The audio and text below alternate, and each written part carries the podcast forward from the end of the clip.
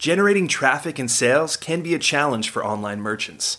But selling on the Walmart Marketplace puts your products in front of millions of customers who shop on Walmart.com.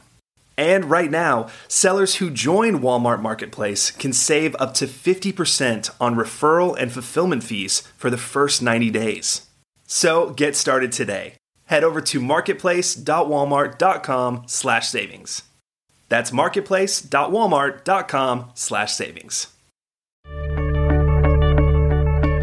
Today's podcast is sponsored by SLI Systems, providers of intelligent site search and navigation solutions. Learn more at sli-systems.com and listen to their interviews at ecommercepodcast.com.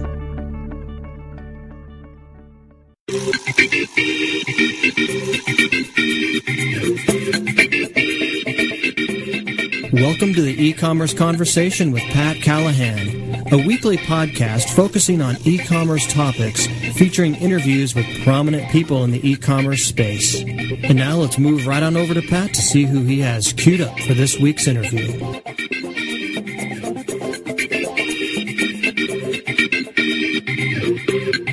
Welcome to e-commerce conversations. I'm Pat Callahan, and today I am joined by Baruch Goldwasser, an e commerce subject matter expert at NetSuite.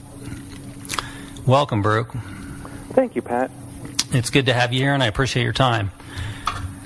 Uh, when I set up this interview, the first thing that popped out in my mind was your title. You're an e commerce subject matter expert. So, why don't we start out? Tell me a little bit about what you do at NetSuite. Absolutely.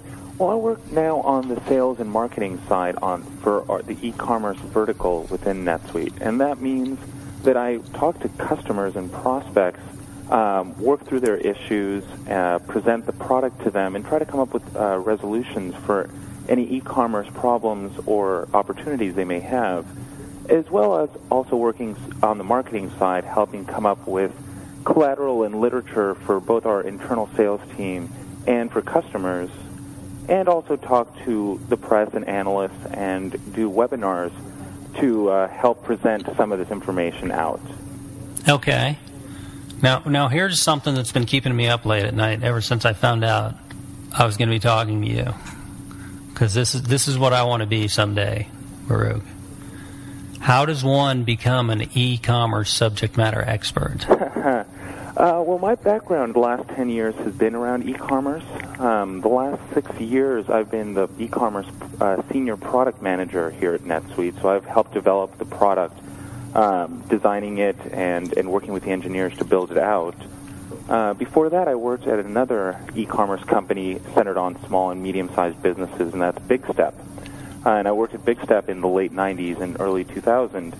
Uh, so with that background of 10 years with that, as well as um, helping out many friends with their own e-commerce businesses, that's, that, that's how my expertise came in. Well, let me ask you, what's your background in? My background is actually in law. Really? Uh, studied law and uh, was working in that in, in the 90s, but then moved over to high tech uh, and worked a little bit on the development side for a couple of years before moving over to product management. It's interesting. The more people I talk to, uh, when I find out about their backgrounds, some are science, some are law. uh, It's interesting to me that these all these people ended up in the e-commerce space. Well, there's definitely a lot of legal refugees out there. Um, and anybody who was around the Bay Area in the 90s probably got attracted to some degree to, to e-commerce and, and the internet in general. Uh, and I was working on, on several internet projects and then began specializing in e-commerce. Okay, and you said you've probably been involved in e-commerce for about the last 10 years? Correct. Okay. Where does your interest in e-commerce stem from? What drew you, what drew you to e-commerce?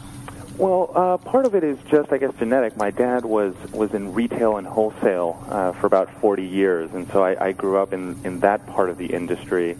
Uh, and then I was, you know, a part-time seller on eBay um, and other online auction houses before then, and uh, had a little business on during my during my school years as well. So, so I had my the personal side as well as the family side, and um, then moved on and and took in for the professional relationships as well. being able to combine combine technology and internet capabilities with with business. Okay. Frequently here at the magazine, and our magazine is typically targeted towards small to mid-sized businesses, but I imagine, you know, even your smallest business has aspirations to become a very large business, but we get calls quite often from a variety of different people, and, and oftentimes they're beginners. We just got one the other day. What I'm wondering is when when we get these calls to set up an eBiz, they want to know, they want to have like a checklist where to start. What would be your advice for someone who's looking to set up an online presence?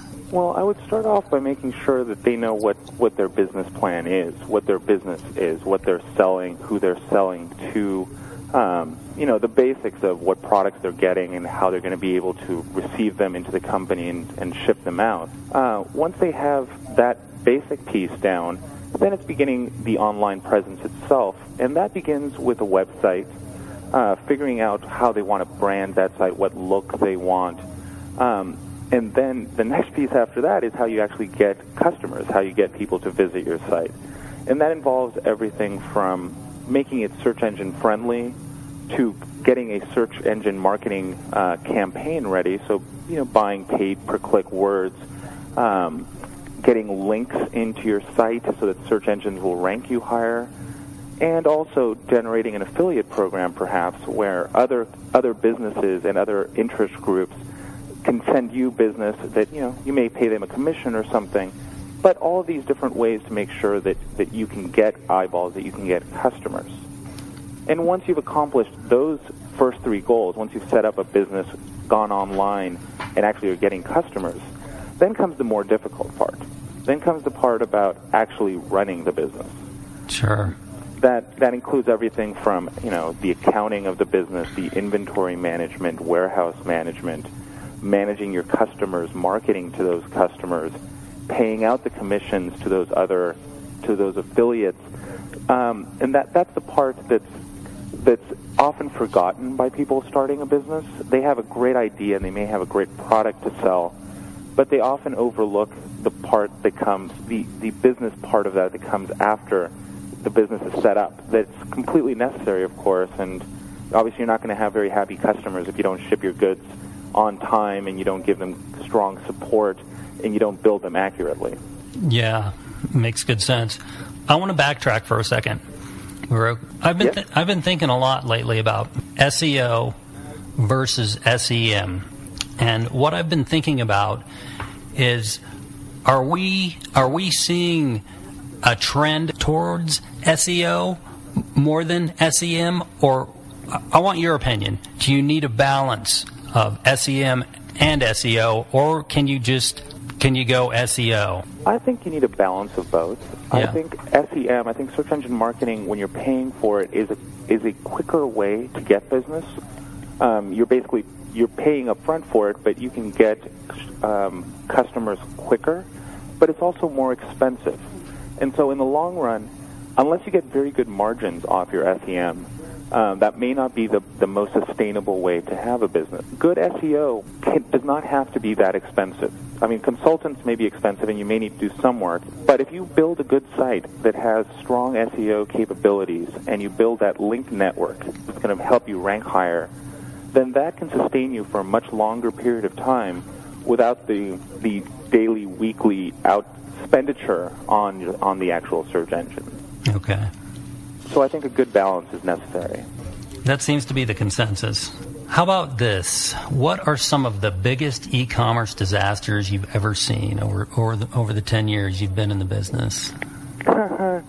Uh, well, definitely don't want to name names there. Um, Sure. but again, I mean, I think that usually goes with, with the business parts of it. I think that people get up and running, and then, uh, ironically, it's success that sometimes brings them down. It's when they were expecting 100 orders a day, but they start receiving 1,000 orders a day, and they're just not set up to be able to manage their business. They may not be able to get the products in in time.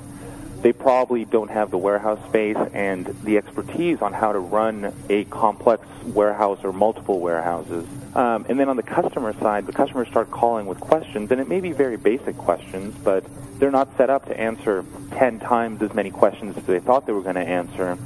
They can't track the information. They can't they can't answer them properly. They can't reach the customers in a way that makes their customers happy, and so their own success ends up being their downfall. Okay. Here's a crystal ball question for you.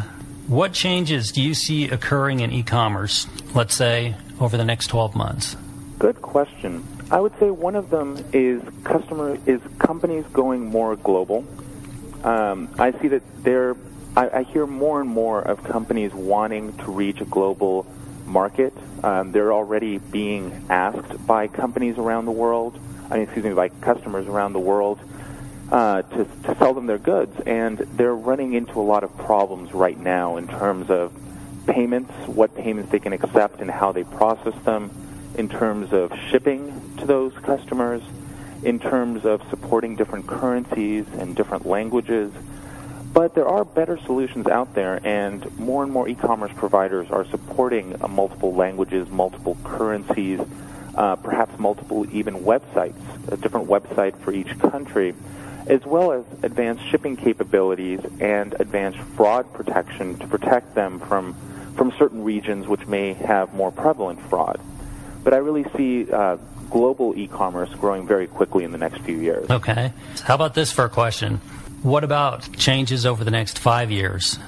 Over the next five years, I see both advances in fraud protection, where customers, uh, merchants are going to start using more, more of the different techniques that are out there that reduce chargebacks. Uh, things like verified by Visa and, and Mastercard Secure, that um, that transfer the responsibility and the burden of proof over to the shopper in, in cases of fraud.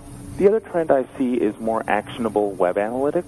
So right now, customers, merchants are seeing a lot of analytics and they're they're trying to do things with it, but it's not necessarily um, very actionable data. They see a lot of statistics about visitors and they see a lot of statistics about page hits, but they don't necessarily know what to do with it. And I see a lot of um, a lot of web analytics programs moving in a direction where, where the merchant can actually act on that data to close abandoned shopping carts, to find out the true ROI of their search engine marketing campaigns and their affiliate marketing campaigns, and the ability to see what each of their shoppers are actually doing on their site so they have a much greater understanding of how their site is being used. Okay, great answer. Baruch, thank you very much for joining me today. I, I, really, I really enjoyed and got a lot out of your insights. I really appreciate it, and I hope to talk to you again very soon. My pleasure, Pat. I'm available for you anytime. Great. Uh, tune in next week for e-commerce conversations. See who we have queued up next week. That's all the time we have for this week's e-commerce conversation with Pat Callahan. I hope you enjoyed it. Tune in next week for another new episode to find out who Pat will be speaking with.